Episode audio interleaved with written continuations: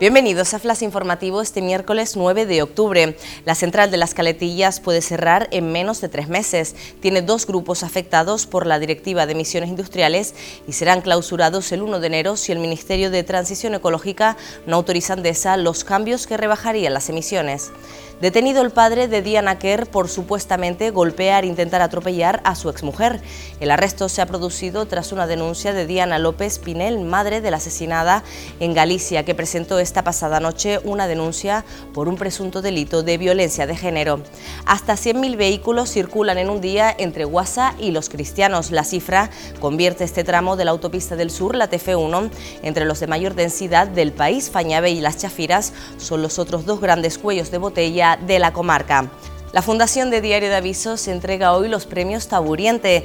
El Teatro Guimerá de Santa Cruz de Tenerife acoge esta tarde, a partir de las siete y media, la gran gala de entrega de los galardones anuales del decano de la prensa de Canarias, que cumple su quinta edición. Más noticias en diariodeavisos.com.